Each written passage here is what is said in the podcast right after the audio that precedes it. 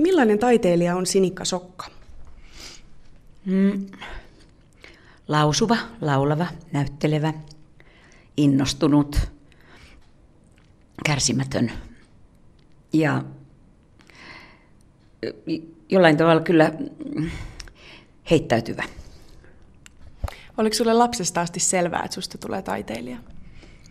En mä osannut sitä niin hyvin tietenkään artikuloida, että taiteilija, mutta joka tapauksessa niin kuin, melkein oli niin kuin otsaan kirjoitettu se, että mä pidin esiintymisestä. Ja meillä oli hyvin musikaalinen suku, laulettiin paljon ja meillä oli mummolassa oli urkuharmonia myöhemmin piano. Ja itse asiassa kaikki oikeastaan lauluja esiintyi, voimisteli pihalla.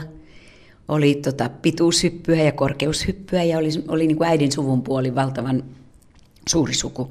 Äidillä oli, oli ja on, tai äidillä oli äiti on edesmennyt, mutta yhdeksän sisarusta. Siihen mahtui kaikenlaista semmoista sekä, sekä liikunnallista että, että musikaalista aktiviteettia. Niin kyllä mä olin se kuulemma ja myös muistan, että mä olin se, joka eniten aina halusi laulaa ja esiintyä ja seistä käsillä ja päällä. Ja se on tämä katso minua juttu. Onko sul, oliko sun lapsena joku soitin, missä pidit, vai oliko se laulu se sun instrumentti aina? Se oli, se oli kyllä laulu, että meidän suussa erittäin monet ihmiset soittaa. No mä soitan nyt sillä tavalla auttavasti pianoa, mutta en voi sanoa osaavani soittaa pianoa, musta se on liioteltua. Mm, tota, niin kyllä se oli mulle se, se niin kuin äänessä oleminen, eli laulaminen ja, ja puhuminen. Millainen lapsi sä muuten olit? Oliko se hyvä koulussa esimerkiksi? Mä olin melko hyvä koulussa, joo, varsinkin keskikoulussa ja, ja tota, niin kuin ensimmäisinä vuosina. Mutta sitten lukiossa mä heittäydyin aika villiksi ja vapaaksi, niin siellä olisi pitänyt vähän enemmän lukea, kun mä en lukenut mitään silloin aluksi. Mä ajattelin, että numerot tulee aika helposti. Niin tota, en mä sitten ollut missään tapauksessa, en mä mikään huono ole koskaan ollut. En mä koskaan ajanut luokalle, mutta en mä tiedä, onko siinä nyt kauheasti kehumista. että tota, mutta kuitenkin olin mä siis, olin mä niin kuin hyvä oppilas, voi sanoa. Joo. No miten sä sitten lähit musiikin pariin? No musiikin pariin mä en oikeastaan ole mitenkään lähtenyt, vaan että, että niin tehtävät on mua vienyt siis mm, ihan jo jo kouluaikoina mä lauloin, halusin laulaa kaiken maailman kuoroissa. Osallistuin semmoiseen, silloin ei ollut laulukilpailut näin yleistä kuin nykyään, mutta ihan nuorten ihmisten laulukilpailuun mä osallistuin. Oli koulujen välinen laulukilpailu, tai mut lähetettiin niin koulun edustajana. Ja sitten niin 15-16-vuotiaana oli muotia mennä rippikoululeirille. Ja siellä mä sitten taas tapasin paljon laulavia ja skittaa soittavia ihmisiä. Siitä alkoi sitten huutenäni-liike. Mulla oli semmoinen oma huutenäni-bändi kuin Sinkat, aikana kun mä olin 16 17. Siitä alkoi oikeastaan semmoiset niin laulun, laulun kanssa julkiset esiintymiset. Huutenäni kiertue oli ja, ja tota, sitten tuli, tuli, mä kirjoitin ylioppilaaksi, tuli Agit Prop Kvartetti, sitten tuli Kai Chydenius mun elämääni ja pisti laulamaan sooloja ja sitten tuli komteatteri. Et oikeastaan kaikki se näyttelijän työ, minkä mä oon tehnyt, siihen on aina oheen liittynyt musiikki ja laulaminen. Nämä aika monet musikaalit nyt viime vuosina mä oon saanut olla, saanut olla, koska mä pidän siitä. Musta on ihanaa niin olla musikaalitähtenä Suomessa. Eli nämä on aina kulkenut rintarinnan, tämä laulaminen ja näyttely, että kumpikaan ei ole ollut niin kuin vahvempi? Ei mun mielestä. Koska sitten teatterikoulussa, jonne mä pääsin 70, kävin 70-74, niin painopiste oli enemmän kyllä sen näyttelijän työn, se, niin kuin sen syventäminen ja sen opiskelu. No haaveiliko nuorena mistään muusta ammatista vai oliko se vaan niin, että musiikki vei mennessä? En mä, en mä tosissani haaveillut. Mä, kyllä, mä, kyllä mä mietin erilaisia vaihtoehtoja. Mä pääsin yliopistoon lukemaan kasvatustiedettä ja psykologiaa. Mutta sekin on jollain tavalla ihmisen tutkimista, tai ei jollain tavalla, vaan on. Samalla tavalla kuin näyttelijän työ. Että on koko ajan kauhean kiinnostunut juoruamaan siitä, että millainen ihminen toi olla, mitkä motiivit silloin käyttäytyä noin ja tehdä tuollaisia elämänratkaisuja. Niin ne jollakin tavalla kyllä liittyy hyvin vahvasti toisiinsa. Ja sitten mä opiskelin kirjallisuutta ja jossain vaiheessa, kun mä ajattelin, mä en ensimmäisellä yrittämällä päässyt teatterikouluun, niin mä ajattelin, että okei, saa jäädä. Jätin vuoden väliin pyrki, pyrkimisessä. Ja pyrin lastentarhaopettaja opistoon. Opettaminen on mua kiinnostanut aina. Meidän suvussa on paljon opettajia äidin puolella. ja tota, eri musiikinopettajia, et cetera, et cetera. Ja tota, äidin isä oli koulun rehtori ja sitten isän äiti oli opettaja. Mutta tyttäreni on opettaja, peruskoulun opettaja, yllättäen. Niin tota, kyllä se jollakin tavalla tuommoiset tietyt ammatit kulkee suvussa ja kiinnostus niitä kohtaan. Kyllä mä nyt opetan mm, keikka luontoisesti skene musiikkiteatterikoulussa, jonka mä oon perustanut Marko Byströmin ystävällisellä avustuksella, koska hänen, hänen tota, sitten koulustaan löytyi tilat ja sitten hän on ollut pitkälle kanssa siinä mun kanssa tai siis kehittämässä sitä koulua ja koko ajan se sitten kehittyy toivottavasti ja menee eteenpäin ja edelleen se jatkaa Helsingissä Step Up Show, Show Schoolin yhteydessä filiaalina tuommoisena sivuhaarana nimeltään Skene musiikkiteatterikoulu. Siellä ja teatterikorkeakoulussa mä olen opettanut ja, ja pidän siitä, mutta en päätoimisesti taatustikaan. Niin Sinikka Sokka, sä vietit osan lapsuudestasi Nunnien sisäoppilaitoksessa, niin millaista aikaa se oli? Se oli täällä Turussa, missä me nyt istutaan mun, mun keikkakämpässäni. Se oli tuossa Ursiinin kadulla. Ja se oli tietysti hirveän, se oli tavallaan kauhean raastavaa aikaa, koska mä jouduin eroon äidistä just semmoisessa jälkeenpäin luin taas uudelleen niin kuin separaatio tilanteessa, missä ei nyt ehkä just olisi pitänyt välttämättä heti joutua äidistä eroon ja äiti ja isä eros silloin ja niin äiti katsoi, että ainoa mahdollisuus, oikeastaan semmoinen turvallinen mahdollisuus koulunkäyntiin ja, ja kaikenlaisen huolenpitoon oli tämmöinen sisäoppilaitos täällä, joka sitten sattui hänen tuttaviensa kautta. Sitten hän kuuli, että se on hyvin, hyvin turvallinen ja taattu ja varma ja äidillinen ja, ja vain vähän lapsia. Ja se oli tässä katolisten sisarten tota, lastentarha. Ja sitten mä kävin kyllä koulua muualla täällä. Mä käynyt ensimmäisen luokan täällä koulua. Mitä siitä ajasta jäi käteen? Mitä, millaisia oppeja sieltä tuli? Hmm.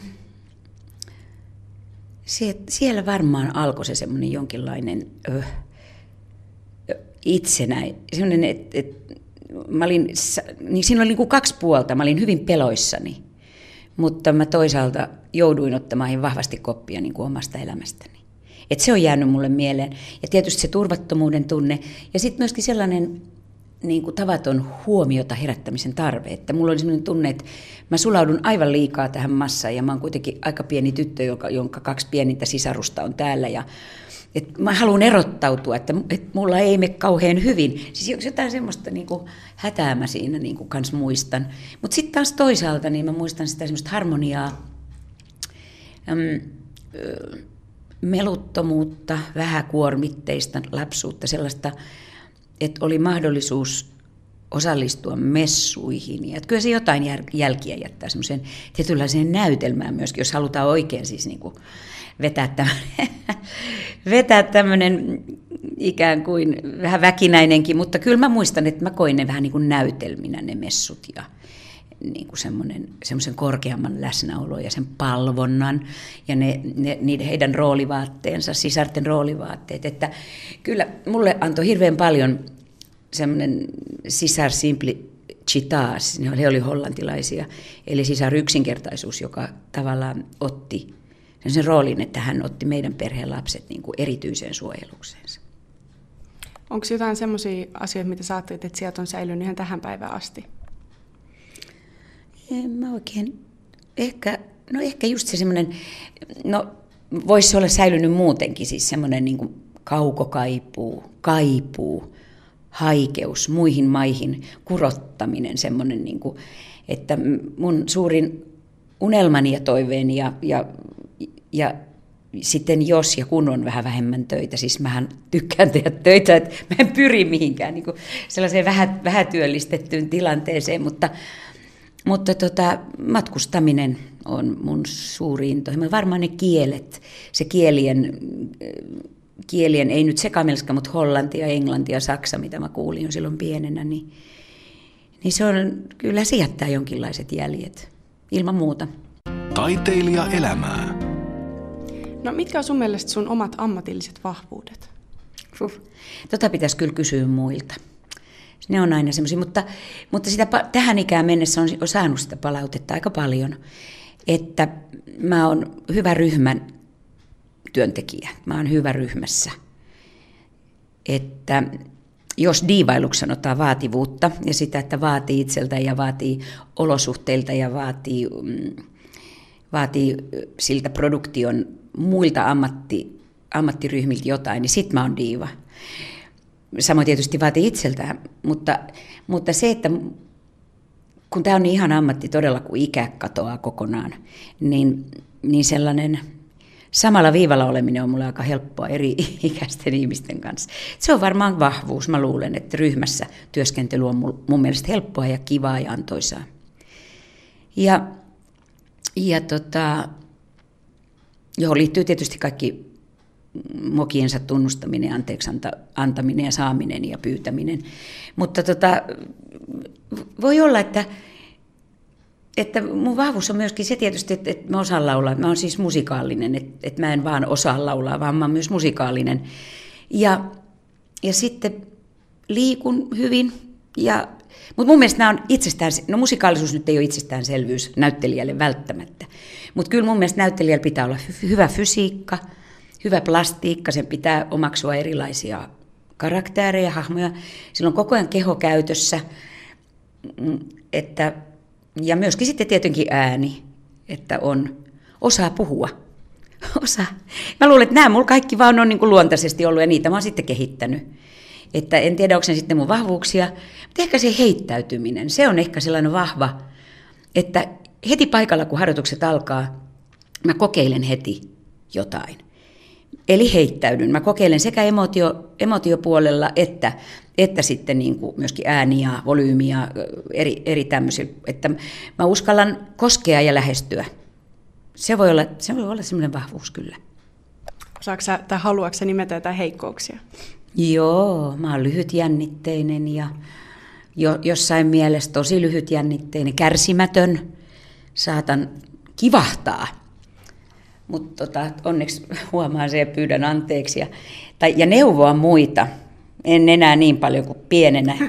Mutta se on myös semmoinen karjalainen su, suvusta napattu huono puoli, että ei ole malttia odottaa, että ihmiset valmistuu eri tahtia. Ja sitten kun itse, itse jäkättää muille, niin huomaat, että apua, mulla onkin vielä ihan hirveästi tekemistä roolin kanssa. Että kyllä mä semmoisen tunnistan. Kuulostaa vähän siltä, että ala on valinnut sut ja sulle tämä on kaikki tullut aika luonnostaan. Mm. Niin onko se ikinä epäillyt sun uravalintaa? Jossain nuoruuden vaiheessa kyllä olen epäillyt, juu. Ja t- silloin kun jotkut asiat vaan ei ratkee ja kun tuntuu, että ei kehity, ei mene millään tavalla eteenpäin, vaikka saakin niin sanotusti haasteita, niin ei vaan saa kiinni. Eikä ymmärrä sitä, se on varmaan osittain nuoruuttakin, ei ymmärrä sitä, että jokaisessa – tilanteessa on jonkinlainen haaste. Jonkinlainen aita ylitettävänä taas, mun mielestä on edelleenkin. Niin se voi olla just sitä niin kuin tuskastumista itseensä ja siihen, että tuntuu, että tie on pystyssä. Mutta mm, koska on periaatteessa aika positiivinen ja yrittelijäs luonne, vaikka se lyhytjännitteisyys ja pitkäjännitteisyys kulkee tavallaan käsikädessä, että en mä olisi näin kauan tienannut leipääni tästä, jos mä olisin todella lyhytjännitteinen. Mä olisin vaihtanut jo ajat sitten uraa, koska on tullut erilaisia takapakkeja, on noussut seiniä vastaan ja on ollut ihan loppu. Sekä keho on ollut loppu, ääni on ollut loppu. Ja ei, ei, ei ole, mutta se, se kuuluu mun mielestä liiallisen työntekoon. Se palautuminen on sitä, että pitäisi osata laiskotella, pitäisi osata tyhjentää ja se ei tarkoita sitä, että on muutama vapaa päivä, vaan tutustuu itsensä, kävellä pitkiä lenkkejä, lähteä pois, että tulee uutta johonkin. Sinne semmoiseen selittämättömään kohtaan, mikä taiteilijassa on ja jo mun mielestä kaikissa ihmisissä, mutta taiteilija vaan sen sitten puhkaisee jollain muulla tavalla näkyviin ja verbalisoi ja osaa sen jäsentää. Mutta tota, joo, on ollut, mutta ei ole ollut sitten kuitenkaan, ei ole tullut sellaista, että nyt tämä vaihe on loppu, nyt mä aloitan ihan uuden. Vaikka mua kiinnostaa esimerkiksi tällä hetkellä ohjaaminen, mutta ei niin paljon, ettenkö mä olisi alkanut tehdä sille asialle jotain. Mua kiinnostaa liike-elämä, mua kiinnostaa jonkun yrityksen, enkä mä sano, mä tiedän minkä yrityksen perustaminen, mutta ei ollut jotenkin. Tää, tässä on niin valtavasti ammennettavaa tässä, tässä hommassa toistaiseksi. Sitten mua kiinnostaa tuottaminen, tuottajana oleminen – taide nimenomaan taidepuolen tuottajana oleminen. Koska sit, se on vielä toistaiseksi mun mielestä, ainakin siihen mihin mä oon törmännyt Suomessa, niin se on hyvin lapsen kengissä toistaiseksi. Tuottajalle ei anneta tarpeeksi ö, ehkä tehtäviä tai, tai hierarkiassa tilaa, tai, niin, niin se, se kiinnostaa mua kovasti. Koska nyt mä oon mielestäni aloittanut, mä täytän elokuun 27. päivä, eli aivan kohta 65, niin mä oon ajatellut, että mulla alkaa nyt se kolmas, se niin kutsuttu kolmas elämä. Ja Keski-Euroopassahan, siis ehdottomasti, jossa mulla on ollut iloton Alpo Suhosen vuoksi paljon, paljon vierailla ja jopa asua hänen työnsä vuoksi ja Pohjois-Amerikassa, niin siellä on ihan toisenlainen suhtautuminen edelleenkin tähän ikään. Että jos 65 ja varsinkin nainen hakee työtä, niin se, sä tiedät nuorena toimittajana sen, että siis siellähän vähän naureskellaan, että eihän tuolla enää kuin pari vuotta aikaa, että sitten se jo kupsahtaa. Tai että se ei ole henkisesti eikä fyysisesti niin voimakas tai niin kapaabeli, että, että se pystyisi ottamaan niin kuin viiden vuoden kiinnityksen.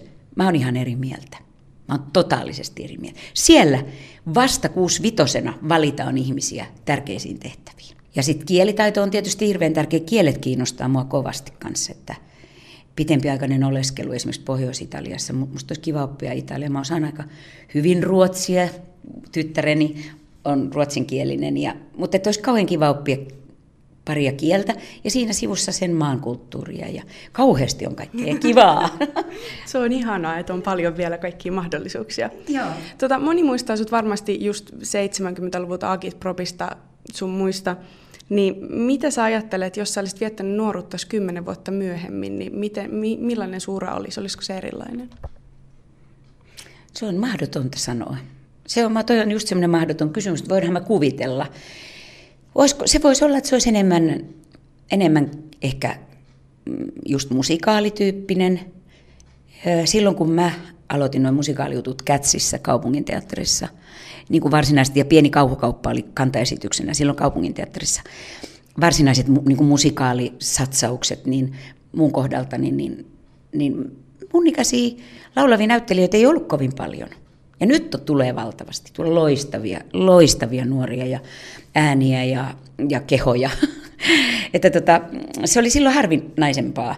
Mä varmaan olisin ehkä niin vaikea sanoa. Mä olen esimerkiksi nyt kiinnostunut runoudesta ollut jo hyvin, hyvin kauan. Ja nyt on ollut tilaisuus sitten valmistaakin vähän pidemmällä aikavälillä runo Ilta Kajaaniin, joka oli Kajaanin runoviikoilla. Nyt en tiedä, hirveän vaikea sanoa. Se olisi, se olisi sitten varmaan ollut vähän erilainen, mutta näyttelijä musta joka tapauksessa olisi tullut laulava näyttelijä. Taiteilija elämää. Sinikka Sokka, sä oot tehnyt urallasi oikeastaan kaikkea, ihan lastenohjelmista teatteriin ja just musikaaleihin. Niin mitkä on tähän asti ollut ne rakkaimmat työt? Totta kai sitä nyt ajattelee niin kuin ihan lähi, näihin lähi, lähivuosiin. No Grimm, Grimmin sadut pikkukakkoselle 35 osa, jos mulla oli, mulla oli semmoinen ihana tilanne, että mä sain ohjata Anna-Liisa Kirsin kanssa hirveän pitkä hyvä yhteistyö, dramatisoida, esiintyä. Silloin satsattiin todellakin niin kuin lastenohjelmiin ja mä en ymmärrä, miksei enää. Siellä kävelee sellaisia tärkeän näköisiä ukkoja käytävillä, mutta siellä ei ompelukoneet surise siellä o, tota, ompelimossa. Siihen tehtiin, jokaisen satuun tehtiin ainakin vähintään yksi puku, jonka pukusuunnittelija Iina Jakobson suunnitteli yhteistyössä meidän kanssa. Meillä oli hyvä tiimi siinä, loistava kuva ja kuntsi ja loistava lavastaja Mariana Pirskanen. Ja se oli, se oli kaikin tavoin se jätti just sellaisen jäljen 35 osaa pikkukakkoseen. Kukin osa oli 10 12, 13 minuuttia. Sai rauhassa herkutella kuvilla, kuvakulmilla, kertomisen eri muodoilla, eri äänillä, eri hahmoilla. Ja tietysti mä olin sitä käynyt siellä tarjoamassa, koska Grimmin sadut on ollut mulle aina semmoinen mystinen ja hauska ja kummallinen jo ihan pienestä pitäen. Mua muuten sanottiin koulussa satutäti Topeliukseksi, kun mä en tehnyt käsitöitä. Käsityömaikka pisti mut lukemaan, kun se lue sä vaan, että ei, ei tosta mitään, kun mä ähisen jonkun kantapään kanssa. Niin, tota, tai peukalon, ton lapasen peukalon kanssa. Niin, niin tota, silloin silloin mä luin jo, muista mä luin silloin niitä krimmejä ääneen. Että ne on niinku kulkenut mun elämässäni koko ajan sillä tavalla aika luontevasti. Se oli sitten, että mä, mulla oli niin idea, hyvin selvä idea sitten, millä tavalla, jopa lavastusidea. Että se tuntuu semmoiselta, että se on lähtenyt niin vahvasti minusta ja sitten se on saanut niin vahvasti ympärilleen ihmisiä, joilla on, joilla on tota, näkemystä ja jotka auttaa ja jotka, se on juuri niin kuin parhaimmillaan teatteri on, että jollakin on idea ja ohjaajalla näkemys, niin kuin mulla tässä tapauksessa, ja sitten se vaan ryydittyy ja tihenee ja paksunee. Ja sit se on mulle hyvin, hyvin rakas, rakas työ. Ja vieläkin kuule sunnikäiset tytöt ja pojat tulee tuolle, no pojat harvemmin tulee, mutta sanomaan, että sä liityt mun lapsuuteen kuule, että mä oon ihan kiva, se yli kolmekymppiset pitkälle. Se on kyllä hirveän ihana työ, jos, jos ajattelee, ja suuri työ, iso, iso, iso työ, monen vuoden työ. Sitten, tota, sitten nyt ihan viimeisin oli tietysti Elisabeth Taylorin rooli tuolla Tampereen työväenteatterissa, joka oli kauhean ihmeellinen ja kummallinen, tietyllä tavalla niin kuin vaikeasti lähestyttävä, mutta kun se alkoi aueta, niin se oli kauhean antoisa ja hieno. Hieno. Ja sitten mä tein Jyväskylän kaupunginteatteriin nyt ihan vähän aikaa sitten myöskin sen kuin 33 variaatiota, joka kertoo, se oli ihan puhenäytelmä. Siinä oli vain Beethovenin Diabelin variaatiot, siinä oli siis pianisti lavalla, soitti flygeliä, niin että olisin musiikki niin kuin mukana, mutta mä en laulanut, niin, tota, niin se oli, se oli hieno, hieno rooli. Pitkä kaari kertoo naisesta, joka intohimoisesti tutkii Beethovenin Diabelin variaatioita ja lopulta samalla on niin obsessiivinen siinä asiassa, siinä, siinä heijastetaan sitten Beethovenin viimeisiä vuosia. Ja sitten hän kuolee, tämä tutkija Catherine Brandt kuolee sitten lopulta Alssiin näyttämöllä. Tähän lihas surkastumatautiin, joka on hyvin harvinainen, että menettää puhekykynsäkin jo ja kaikki, kaikki liikuntakykynsä, mutta ei koskaan sitä tavallaan sitä paloa siihen juttuun, mitä se on tekemässä. Et se, ne nyt tulee tällä tavalla spontaanisti mieleen, mutta onhan niitä kauhean paljon semmoisia. Nyt näyttelee Risto Räppäjän Elvitätiä. Se on ihana rooli. Aivan fantastisen kiva, kiva tehdä. Sä pääset siinä itse ilmeisesti myös räppäämään, niin millaista se on? No vähän hämäräppänä, se on ihan semmoista kivaa ru- rytmissä puhumista. tota, mutta siinähän on Iiro Rantalan musiikki, että siinä on aika paljon lauluja, laulettavaa, kivaa laulettavaa. Näyttelijän ja esiintyvän artistin työ on aika rankkaa ja epäsäännöllistä, niin mistä sä saat vastapainoa työlle? Se on oikeasti rankkaa. Ja se on hassua, että ei toi työ itsessään ole rankkaa. Siis mä en ole koskaan kokenut, että oh, kyllä nyt on rankkaa. Siis sitä mä en, mutta, mutta se vaan, että, että tota, jatkuva esilläolo, jatkuva semmoinen, niin kuin on aina aikataulu, on aina joku tulossa, se semmoinen niin kuin putkessa eläminen tietyllä tavalla, se on antoisaa. Se on, se on tota, oikeastaan nyt mä sanoisin, mä ottaisinkin takaisin vähän, että ei tämä ole niin kuin, ei tämä työ ole rankkaa, tämä on kivaa. Mutta siis se kaikki muu siihen liittyvä, niin kun, se rasitus, mikä tulee toistosta. Esimerkiksi se on semmoista, jota aina miettii, että nytkin kun mä vedän tuolla, katon rappuja ylös ja alas ja tanssin twistiä ja erilaista kaikenlaista vääntöä, laulan ulkona ja, ja esityksiä on seitsemän tai kuusi viikossa. Se on se rankka juttu. Ei se itse se työ. Se, että on paljon toistoa ja sitten on hirveän paljon just niin kuin, niin on joskus ihan kauhean kipeä vartalo, että pitäisi saada, ja hän tietysti joutuu koetukselle, pitäisi saada tota, semmoinen tilanne, ja sen voi luoda itselleen ehkä ja aina paikkapaikoin, että on palautumiseen tarpeeksi aikaa. Se on se tärkeä. Ja sitä voisi yrittää aina välillä itse myös säädellä. Palauduksesta ihan vaan lepäämällä? Mm, en mä pelkästään lepäämällä palaa. Mä en osaa levätä, se on huono puoli. Se on yksi mun erittäin huono puoli. Mä palaudun, kyllä jos jotenkin tuntuu välillä, että sitä, no matkustamalla. Sitä inputtia pitäisi saada niin kuin huomaamattaan, eli uudet maisemat, luonto, totta kai, hiljaisuus. Mun mielestä mulla on aivan ylikuormitettuja kaikilla äänillä, kauheat mökä joka paikassa. Ja tota, ystävien, hyvien ystävien seura – sitten mulla on lapsenlapsi ja toinen tulossa näinä päivinä, tällä viikolla laskettu aika. Niin se on niin, sukellat niin eri maailmaan silloin. Että tota, et kyllä ne on niitä, niitä niin kuin parhaita palautumisia. Ja sitten hyvät keskustelut ja ruoka ja kyllä ne on oikeastaan aika semmoisia niin tavanomaisia. Mutta kyllä mä oon huomannut, että semmoinen yksin oleminen niin on aika kivaa kanssa välillä. Semmoinen niin ihan pakollinen yksin oleminen, se tuntuu kauhean kivalta. Sinikka Sokka, synnytäänkö sun mielestä taiteilijaksi vai voiko siihen oppia? Taiteilijaksi synnytään, mun mielestä yksiselitteisesti. Sitten kun joku sanoo, että sä oot väärässä, niin voi olla, mutta mä oon sitä mieltä, että ehdottomasti synnytään. Se voi, sitä voi avittaa erilaisilla taidoilla ja mä olen aina ollut koulutuksen sitä mieltä, että aina kaikki koulutus on kauhean mielenkiintoista. Nuorenahan siihen ei osaa suhtautua, eikä pidäkään, eikä voikaan suhtautua sillä tavalla, että olisi, kun ei ole mitään, mihin sitä vertaa. Mutta mun mielestä kaikki koulutus on, se on hirveän jännää ja kauhean tarpeellista ja hyväksi. Mutta taiteilijaksi synnytään. Mitä sä odotat tulevaisuudelta? Aurinkoisia päiviä. Terveyttä, totta kai. Se tulee tietysti tässä iässä kaikkein olennaisimmaksi. Ei sitä muuten jaksa. Mitään ei. Ja mm, jotenkin ehkä mä odotan, en, en mä, mä odotan itseltäni, että mä hidastaisin vähän tahtia, mutta en mä, jos tulee mielenkiintoinen työ, musta tuntuu, että mä elän silloin parhaim, niin kuin parhaimmillani olen, jos mä teen jotain mielenkiintoista työtä. Että en mä oikein mitään sen kummallisempaa jotenkin, mitään suuria suuria pilvilinnoja, mutta nämä on mun mielestä ihan tarpeeksi suuria pilvilinnoja. Tulee, tulee eteen vielä mielenkiintoisia töitä, mielenkiintoisia työryhmiä, nuoria, vanhoja, keski-ikäisiä näyttelijöitä, uusia, joiden kanssa voi, voi leikkiä tätä, leikkiä tätä hommaa.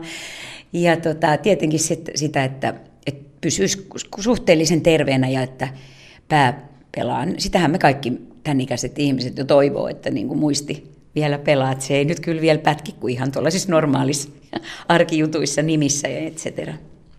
Millaista taiteilijaelämää Sinikka Sokka viettää? Mä vietän aika vilkasta seuraelämää, koska mä nautin siitä. Ja mun mielestä se liittyy mun taiteilijaelämään. Ja sitten mä vietän mielestäni kyllä aika mukavaa elämää.